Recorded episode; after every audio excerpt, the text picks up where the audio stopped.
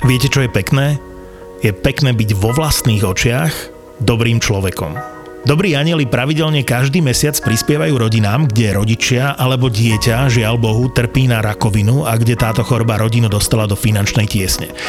V prípade dobrého aniela vždy vieš, komu pomáhaš, lebo máš anielský profil darcu pre kontrolu príspevkov, kde vidíš aj príbeh rodiny, pre ktorú si ty dobrým anielom. Aj malá suma ak je pravidelne posielaná na účet, sa pre tieto rodiny môže stať príspevkom, na ktorý sa vedia spolahnúť, že príde naozaj každý mesiac. To je tá ich istota istota, že budú mať za čo ísť na vyšetrenie, za čo zaplatia účty a tá najdôležitejšia vec je pravidelnosť. Lebo aj malá suma, ak je posielaná pravidelne, dokáže dať tej rodine istotu, ktorá ich zbaví trošičku stresu v tom ich trápení a, a nelahkom osude. No a my, čo sme zdraví v tejto chvíli, klopem, naše deti sú zdravé a sme relatívne v pohode, tak my práve im môžeme pomôcť. Lebo ako to bolo v tom filme, ľudia si musia pomáhať. Nezištná pomoc je to, čo nás v konečnom dôsledku robí ľuďmi. Vyskúšaj si, aký je to pocit byť dobrým anielom. Bude sa ti páčiť. www.dobrýaniel.sk Totiž ja mám takú skúsenosť, že keď som videl tých súčasných dnešných reperov ako Mike Spirit a ďalších z, tej, z tých, čo sú momentálne veľmi uh, populárni v rámci hip-hopovej komunity, tak nechcem sa osobne nikoho dotknúť, ale oni si milne myslia, že hip-hop začal niekedy v 90 rokoch, keď tu prišli Notorious B.I.G., Snoop Dogg, Wu-Tang Clan. A ja ako človek, ktorý som jednak aj vekovo už inde a jednak som naozaj, že odžil si ten vznik toho hip-hopu, viem, že ide o nedorozumenie, pretože skutočne ten hip-hop začal oveľa, oveľa skôr, začalo dve dekády skôr.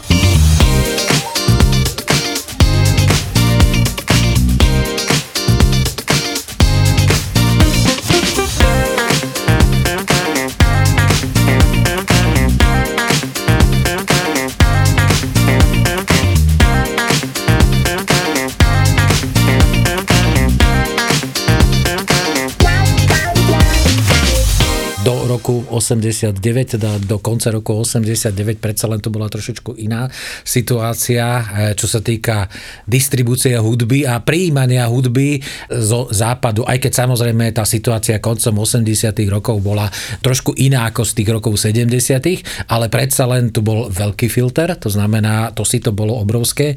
No a hip-hop ako žáner bol kde si ešte by som povedal tak na okraji, pretože my sme konzumovali eh, predovšetkým tie hlavné hviezdy popu, e, roku, hard rocku a heavy metalu alebo proste toho technopopu e, rokov 80 a ten hip-hop tam niekde na boku bol, ale to bolo niečo pre nás úplne nové. Čiže je logické, že podľa mňa pre generáciu, ktorá sa narodila, dajme tomu potom roku 1985, u nich je predstava, že vlastne prvý reper alebo tie hlavní repery boli tí z polovice 90 rokov a mladší, čo samozrejme nie je pravda a ty o tom vieš viacej.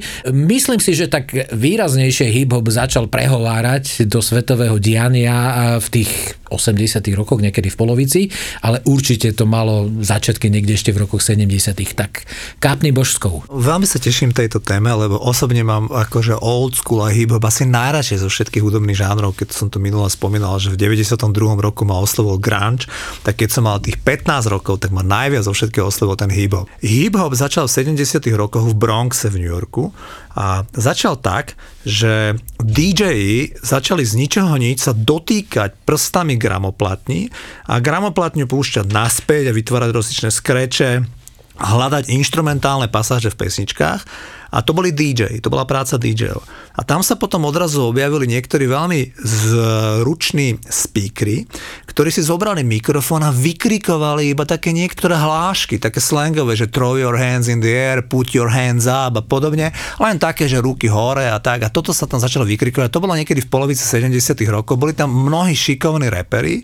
Údajne podľa Wikipédie prvý reper na svete, oficiálny reper sa volal DJ Hollywood. Nikdy nič nenahral. To bolo všetko live v malých kluboch v Bronxe, v Harleme, v Brooklyne, kde on len tak vykrikoval značky aut a vymýšľal si, že aké auta majú kto pred tým klubom, aby im tie dievčatá to uverili. Nikdy sa to nenahrávalo, ale to boli vlastne prví priekopníci, pionieri hip-hopu. Všetko to bolo niekedy v 70. rokoch. No a vieš, čo je zaujímavé, prečo nemohol hip-hop v tých 70 80 u, u nás nejakým spôsobom vzniknúť? No predstav si, že aká vzácnosť u nás bola gramofónová platňa nebodaj zo západu, že akému posvetnému artefaktu si k tomu pristupoval, to znamená chytiť platňu, veď to bolo najväčšie barbarstvo, keď sa objavil v podstate ten otlačok prstá na platni, ako sa hovoril, že sme ruky lámali niekomu, kto nevedel vytiahnuť platňu bez toho, aby sa vlastne nedotkol práve tých nádherných drážok, ktoré to mali. Čiže to je moje vysvetlenie možno, že prečo hip-hop sa v tejto časti sveta začal rozvíjať aj neskôr, ale to je len taká humorná vsúka. V každom prípade e, mňa zaujala e, jedna vec, keď som si troška spätne pozeral aj tú históriu hip-hopu, že oni, keď zháňali tie rytmické podklady, tak oni sa nebáli importovať alebo ako sa hovorí, kradnúť z čohokoľvek. A keďže jednou z mojich najzamilovanejších kapiel je Kraftwerk, tak skladba Trans Europe Express, čo je technopopová, ani nie technopopová, to je elektronická skladba, jeden zo symbolov 70 rokov, je vlastne nasamplovaná v jednej z najslávnejších eh, hibopových nahrávok, ktoré svojím spôsobom definovali tento žáner. Takže eh, pre mňa je to signál toho, že eh, každá životaschopná hudobná vlna si vie požičiavať z čohokoľvek, čo ju vie nejakým spôsobom obohatiť. Veľmi dobre si to povedal a veľmi dobre aj hovoríš o tom, že ako bolo tabuizované dotknúť sa prstami vinylovej platne prvý človek, a toto tabuizované bolo nielen v Československu, to bolo aj v Spojených štátoch, nikto sa nesmel chytať. Prvý človek, ktorý toto tabu zlomil, bol istý DJ, ktorý sa volal Grandmaster Flash. To bol človek, ktorý je dodnes žijúci, mimoriadne talentovaný DJ, absolútny priekopník hip-hopu, ktorý chytil prstami tú platňu, dokonca fixkou si ukazoval, kde má breakbeaty, kde sa nalepoval tam rozličné ukážky, aby vedel a aby s dvoma gramofónmi vytváral proste breakbeaty a pasáže, do čoho sa dalo repovať. A k tomu si povedal ešte jednu výbornú výbornú vec, že ako sme tu my strádali v 70 80 rokoch zahraničné vinily a podobne, úplne obdobná situácia bola aj v tom New Yorku. Predstav si, že za vznikom hip-hopu je jedna udalosť, ktorá je z môjho pohľadu až neuveriteľná a je naozaj pravdivá tí disjokej a tí repery v Bronxe, kde to celé vzniklo, oni trpeli mimoriadným nedostatkom. Ja som mal to šťastie, že v 83. roku som naživo videl koncert Grandmaster Flash and the Furious 5, čo nemyslím si, že veľa ľudí z tej našej krajiny. A ja som v 70. rokoch videl naživo, ako vyzeral Bronx a musím povedať, že Luník 9 je oproti tomu luxusné sídlisko. To bolo niečo strašné. Čiže ako... pevnosť Apačov v Bronxe, pevnosť, ten slávny film výborne, s Paulom to je, to, je pravdivý. To bolo normálne, že tí ľudia bývali v katastrofálnych podmienkach, v polozbúraných domách, žili tam obrovské množstva tých ľudí, väčšinou afroamerických alebo teda hispánskych. Na ulici si kúrili v súdoch, tí ľudia žili v otrasných podmienkach a z toho to vyplývalo aj to, že tí ľudia, aj keď sa chceli venovať napríklad tomu repu alebo tomu DJ, dj tak oni mali problém zohnať ten equipment, to zariadenie. A predstav si, v jednu júlovú noc v roku 1977 sa stala v Spojených štátoch amerických historická udalosť, ktorá je uvedená proste vo všetkých zdrojoch, že v jednu júlovú horúcu noc, zhruba o pol desiatej večer, štyrikrát silno zahrmelo, lebo sa blížila veľká búrka. A potom, ako zahrmalo štvrtýkrát, zhasol prúd vo veľkej časti mesta New York. To znamená, bol lockout. Vypadol elektrický prúd. A teraz ty sa na mňa díva, že ako to súvisí s hip-hopom? No veľmi. Pretože tí ľudia začali v tom momente rabovať prišlo, volá sa to The Night of Terror, je to významná udalosť zaznamenaná vo všetkých publikáciách o Spojených štátoch amerických, je to júlova noc roku 77, tzv. blackout v New Yorku, kedy v piatich najväčších štvrťach v New Yorku kompletne vypadol elektrický prúd na niekoľko hodín. Všetky tie neóny, ktoré poznáme v podstate dodnes a v tých 70 rokoch boli teda špeciálne by som povedal farebné a veľmi svietiace, takže to všetko zhaslo. Všetko Čiže zhaslo. niečo, čo podľa mňa e, Američania tam žijúci nezažili niekoľko 10 ročí. Presne tak. A predstav si, že všetko tam zaslo a tým pádom nefungovali poplašné systémy, kamery, nič. A tí, tí ľudia, najmä z toho Bronxu, o ktorom hovorím, lebo Bronx je kľúčové miesto pre vznik hip-hopu, začali rabovať. Oni to dnes v dokumentoch priznávajú, že aj tí poprední DJ, ako DJ Afrika Bambata a Cool Herc, oni všetci boli v tých radách, čo rabovali v tých hifi obchodoch, kradli gramafóny, zosilovače, reproduktory. Vykradli niekoľko tisíc obchodov. Myslím si, že 12 tisíc ľudí policia je zatkla. Niektorí tí ľudia, ktorí mali tie obchodíky napríklad s zlatom a podobne, tých bránili zbráňami a vlastnými telami, lebo prišlo k obrovskému rabovaniu. Ten, táto noc sa volá The Night of Terror. Na niekoľko hodín bez elektrického prúdu v New Yorku. No nechcem byť ako zlý, ale e, to, že sa v Amerike zvykne rabovať, keď e, sa niečo zomelie, myslím si, že to im ostalo dodnes. Ale vrátim sa teda naspäť do tohoto roku 77, kedy sa, a táto vec, táto udalosť má mimoriadný vplyv na vznik hip-hopu, pretože tí talentovaní disjockey a reperi zrazu mali nové moderné mikrofóny, zosilňovače, gramofóny a podobné veci. Čiže od ďalšieho dňa, kedy samozrejme ten prúd už nabehol, v tých bronxských kluboch a v kluboch v Harleme a v Brooklyne boli odrazu vybavené veľmi modernou aparatúrou. Opäť... A tí DJ mali nové gramofóny. Akákoľvek hudobná vlna potrebuje na to, aby sa dostala medzi ľudí aj, okrem samozrejme tých živých produkcií, aj nejaké médiá. Akým spôsobom sa hip-hop dostal, či už do rády, alebo nebodaj do televízie. Ja si len pamätám, keď hovoríme o hip-hope, tuším reláciu Soul Train a tam som videl Sugar Hill Gang Rappers Delight, o, o ktorej viem, že to je tá jedna z tých základných náhrávok hip-hopu. Ako k tomu došlo, lebo predsa len e, tá nahrávka, ten spôsob vzniku tej nahrávky vlastne búral všetky doterajšie nejaké, povedal by som, základné stavebné kamene toho, ako má vyzerať tanečná nahrávka.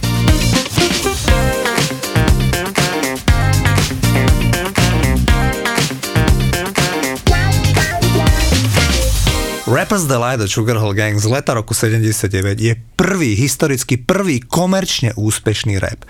To v tých 70 rokoch, kedy už naozaj tam repovali, skrečovali a robili všetky tie breakbeaty, breakery, už tancovali v tých kluboch. To bolo nezaznamenané, to bol underground, to bola súčasť undergroundu. A však existovala jedna dáma, ktorá sa volá Sylvia Robinson, niekedy populárna spevačka v 60 rokoch v vydavateľstve Motown, ktorá vzhliadla v nejakom takomto klube takúto party a ohromne ju to fascinovalo. A ona si vymyslela so svojím manželom label Sugar Hill Records a oslavili trojicu chlapíkov, ktorí boli len takíto pouliční repery. Jeden pracoval v pizzerii ako pekár, jeden proste bol len nejaký, čo vozil uh, limo driver a títo chalani ale tam v tých kluboch tak tajne repovali a ona ich oslovila a povedala im, že to nahrá.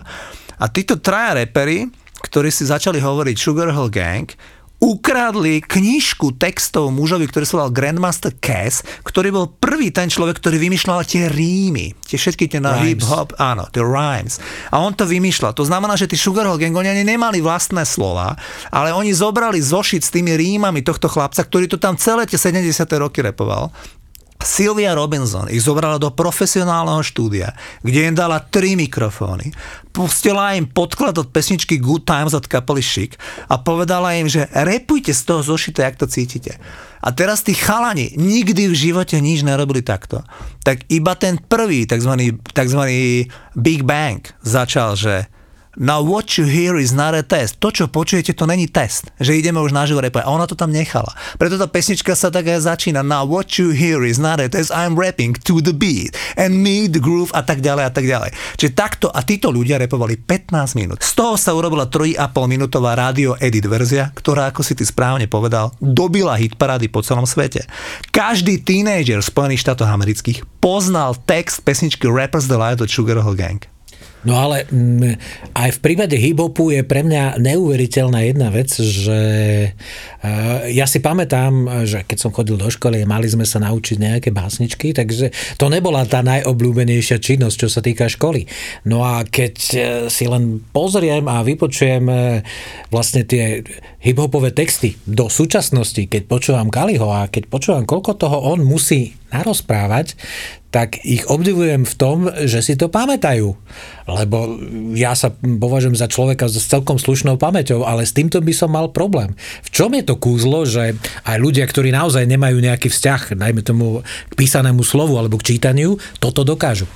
To by si sa musel spýtať tých reperov, že ako si tie rímy vedia takto zapamätať, ale pravda je, že títo Sugar Hill Gang, keď to v tom štúdiu, v tom vydavateľstve Sugar Hill Records nahrávali, tak tam mali tie spomínané ukradnuté rímy od tých skúsenejších reperov. Mimochodom možno tiež je dôležitá poznámka, že ten Grandmaster Case tvrdí, že žiaden kredit, to znamená žiadne mi jemu nešli, lebo proste oni si to zobrali za svoje, aj keď celý ten ich podsviete toho Bronxu vedelo, že repujú rímy, ktoré tam on 70 95. roku repoval na tých diskotekách, kde sa to nikdy nenahralo, ale kde to on celé repoval. Ale oni si to zaregistrovali ako prvý. Keď hovoríme o histórii repu, tak uh, veľmi rád by som spomenul najdôležitejší hiphopový song všetkých čias, podľa všetkých súčasných reperov typu Jay-Z a podobne. Je len jeden rap, ktorý je úplne kľúčový pre celú históriu populárnej hudby. Skúsim sa opýtať, no. má s tým niečo spoločné skupina Run DMC, alebo je to niečo iné? Je to ešte trochu predtým. Ešte predtým. Ide o titul The Message, ktorý nahrali Grandmaster Flash and the Furious 5. Pesnička, ale aby si mal takú predstavu, Jure, ty ako music lover, keď máš že top 500 najväčších hitov podľa časopisu Rolling Stone. Veľmi kredibilnú a relevantnú hitparadu, kde je číslo 1 Bob Dylan, číslo 2 Janis Joplin, Al Green, Rolling Stones, Beatles. Tak predstav si, že v tej 500 je myslím na 51. mieste pesnička Message od Grandmaster Flash and the Furious 5.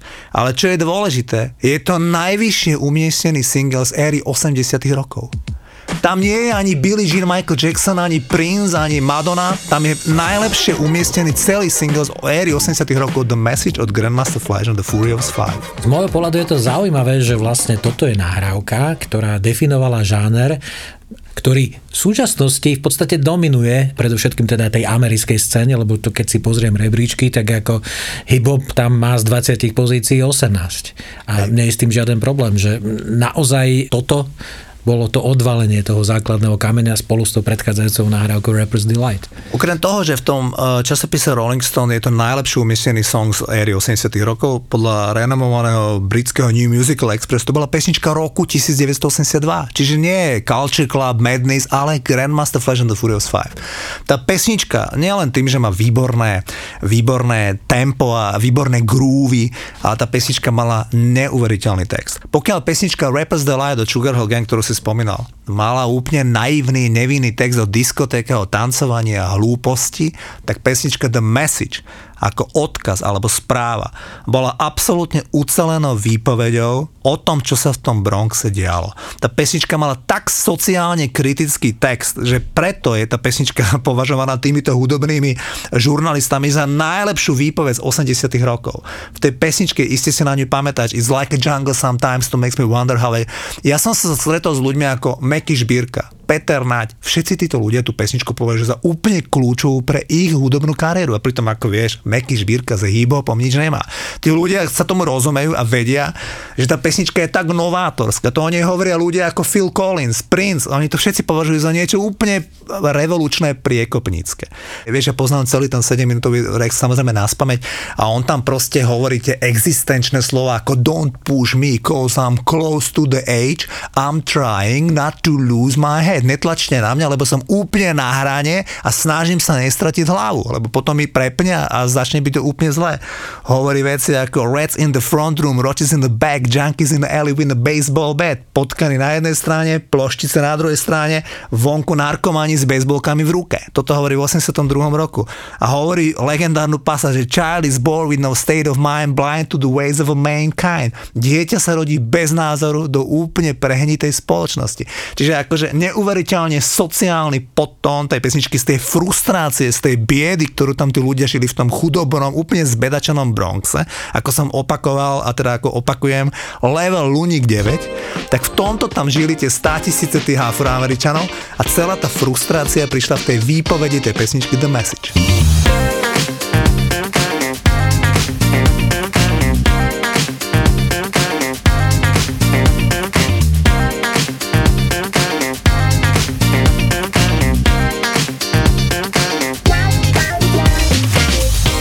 Poďme už teda k tými Run DMC, pretože mm-hmm. to je pre mňa, nazveme to pre mňa určite ten prvý záchytný bod, čo sa týka hip-hopu a nebudem ti klamať, že bolo to vďaka spolupráci so skupinou Aerosmith. Áno, Run DMC to už je úplne iná káva. To je polovica 80 rokov, veľmi šikovní traja repery, ktorí už mali svojho manažera, ktorý bol majiteľ vydavateľstva Def Jam Records, Russell Simmons, ktorý obliekol tých chalanov. To znamená, že tí ľudia z toho Bronxu už zrazu neboli v tých roztrhaných handrách, ale zrazu boli všetci oblečení v Adidas teplakových súpravách, v teniskách a repovali, repovali fantasticky a mali naozaj že významný komerčný úspech. To sú Run DMC pesničke Walk This Way, ktorú máš na mysli z polovice 80 rokov. Počul som ako J Master J, jeden z členov Run DMC hovoril, že keď im toto ponúkli, že oni majú proste spievať nejakú pôvodne rokovú pesničku zo 70 rokov od rokovej kapely Beložskej, ktorú oni nikdy neznášali. Vôbec a vôbec ne, že oni absolútne na to nepristúpili. A nakoniec sa im to podarilo normálne tak zorganizovať, že sa stretli v jednom štúdiu traja afroamerickí černosí Run DMC a Steven Tyler kapela. Áno, a proste s kapelou Run DMC v tom štúdiu si náramne porozumeli a nahrali prelomový single. Mix. Prvý mashup. Áno, presne ako hovoríš. Mix roku a mix rapu a vznikol z toho hit, ktorý proste vyhral americkú hitparádu Walk This Way. Ja, čo si pamätám, tak ako s históriou hip-hopu, a myslím si, že aj Run DMC je spojené meno Rika Rubina, producenta. Ano. A to je pre mňa neuveriteľná postava, pretože to je hudobný producent, ktorý vedel pracovať s takýmito rôznymi žánrami, ako je hip-hop, Run DMC, ako je alternatívny rock, čo je Nine Inch Nails a Trent Reznor, ako je v podstate návrat country legendy, čo je Johnny Cash, a ako je, dajme tomu, ten alternatívny rok, čo je Red Hot Chili Peppers. Mm. Čiže ja Rika Rubina považujeme za jedného z najväčších géniov hudby, pretože on e, dokázal z každého toho jednotlivého interpreta, s ktorým spolupracoval, dostať niečo neuveriteľné. Možno čo ani sám ten interpret v sebe netušil, že ešte má. Veľmi s tebou súhlasím. Meno Rick Rubin je v mimrene dôležité. Zober si, že ten Rick Rubin, ktorý tam už v 82. a 83. roku začal figurovať v hiphopovej komunite, je beloch. A tým pádom, že v tom období môžeme si tu hovoriť, čo chceme, ale tam bol čistý rasizmus, aspoň teda v týchto prímeských častiach New Yorku, ako bol Harlem, Bronx a proste čas Brooklynu, tak tento Beloch sa tam dostal a nadobudol dôveru k tomu, že tí Černosi s ním začali spolupracovať. Lebo oni sa úplne dištancovali od týchto ľudí. Dokonca oni, žiaden z tých reperov nebol z Manhattanu. Manhattan bola tá lepšia časť New Yorku, ktorou oni naprosto pohrdali. Oni sa všetko sa sústredilo v tých ich spomínaných častiach, ako som povedal, Harlem, Bronx a časť Brooklynu. Ešte po prípade v časti Queens, kde tiež boli niektoré kluby, kde sa hral hip ale nikdy nie na Manhattan. To bolo akože beložské disco. Tam oni nechodili. Tam chodili ľudia podľa nich v kožuchoch a bieli. A tuto chodili ľudia otrhaní, chodili na tieto privátne party, houseové a teda tzv. house party, ale pozor, nie ako house, ako domáce party, kde sa proste mixoval naživo ten prvý hip A ten Rick Rubin veľmi správne hovorí, že on stál za vznikom Run DMC a on bol beloch, ktorému tí černosi nadobudli dôveru tým, že videli, že on to naozaj má rád a že to proste robí výborným spôsobom a stal sa priekopníkom ako jeden z mála beložských slovenských ľudí v tých prvých koreňoch hip-hopovej hudby. No dovolím si povedať, že v rámci Československa najznámejším e, predstaviteľom hip-hopu na tom začiatku, to znamená na prelomu 80 90 rokov, respektíve začiatkom 90 rokov, bol chlapík menom MC Hammer. Je to tak? Alebo áno, bolo áno. to tak?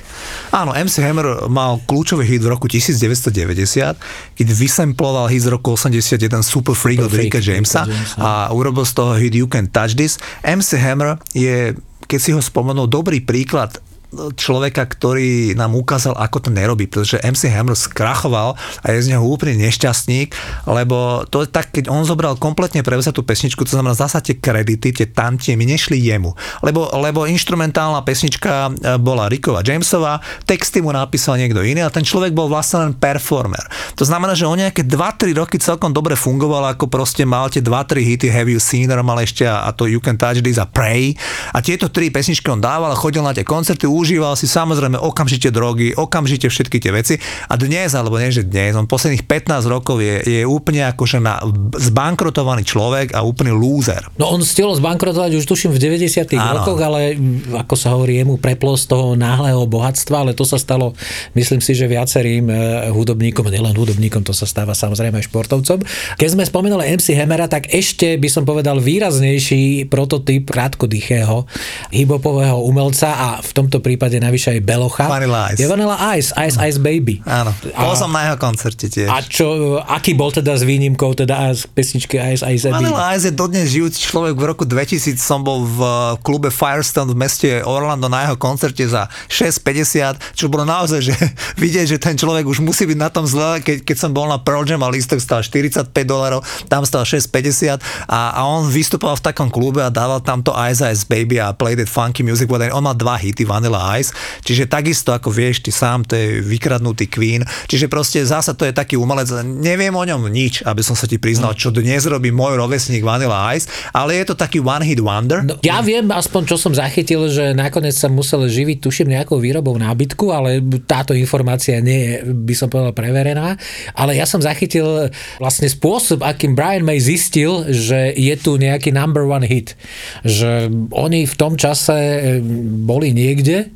na nejakej diskotéke a zrazu všetci tancovali a jemu samozrejme bolo nejako dá, dá, dá, dá, dá, dá. Áno. To je geniálny riff, o ktorom sa hádajú, že či ho vymyslel John Deacon alebo niekto iný, ale nie je to vôbec podstatné. V každom prípade, keďže skupina Queen v roku 1990 už bola na tom, povedal by som právne trošku inak ako Vanilla Ice, tak vytlkli podľa mňa z vydavateľa a možno aj z Vanilla Ice aj tie posledné gate a, a vďaka tomu si myslím si, že si veľmi polepšili, keďže pod túto skladbu sú podpísaní jednak všetci štyria členovia Queen a takisto aj David Bowie, takže sú e, v dobrom zahojení, podobne ako je Sting zahojený e, vďaka Puff Daddymu, pretože v skladbe I'll Be Missing You je len ten základný riff Every Breath You Take. Áno, áno. Ale 100% kreditov má Sting.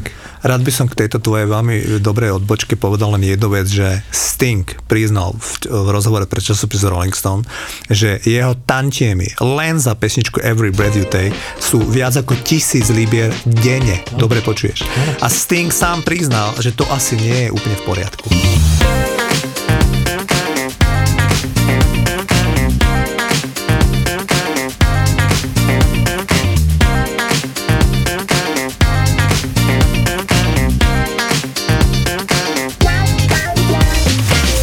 ZAPO.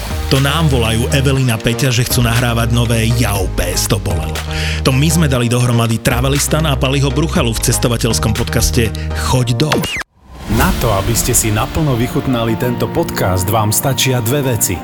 Kľud a dobre vychladený Budweiser Budvar originál. Každý týždeň pre vás nahrávame novú epizódu vašich obľúbených podcastov Doktor má Filipa, Borisa Brambor alebo Marakua. Ak máte chuť na dobré víno, skúste Radošinský Klevner. Ak máte chuť na fakt dobré víno, skúste Radošinský Klevner Gold v e-shope pivnica radosina.sk. Vďaka nám nedýchate, keď počúvate ďalší diel Vražedného psyché. Nás si vybrala Kristýna Kevešová, aby sme pre ňu urobili podcast Profil zločinu. Miesto činu treba dezinfikovať a je jedno, či je tým miestom činu kúpeľňa, detská izba, pelek pre psa alebo posilka. Profil zločinu ti prináša prémiová švajčiarska dezinfekcia Sanosil bez alkoholu a bez chlóru. My sme ZAPO. Zábava v podcastoch a sme fakt dobrí v tom, čo robíme. Žijeme pre podcasty non-stop 24 hodín denne. By the way, teraz je 22.07, keď toto nahrávam. A vieme tie podcasty robiť. Hovoria za nás čísla. Za dva roky máme 10 miliónov vypočutí. Aktuálne už robíme 800 tisíc vypočutí mesačne, čo je neuveriteľné. Z toho viac ako polovicu tvoria nové premiérové epizódy, ktoré v tom mesiaci zavesíme, čiže vieme vám garantovať 400 tisíc vypočutí s vašou reklamou za jediný mesiac. Je to veľké číslo, veľký záväzok, veľká zodpovednosť, ale najmä veľká radosť. My sme pyšní na našu prácu, na naše čísla, chceme sa pochváliť a už to chce len vašu dôveru. A úplne na rovinu hovorím, chceme vaše peniaze. A keď zaspendujete, garantujeme, že valcujete. www.zábava v podcastoch SK lomka reklama. Nenávidím Saifu, že zaviedol výraz lomka. Lomka. Čo je to za slovo? Lomka.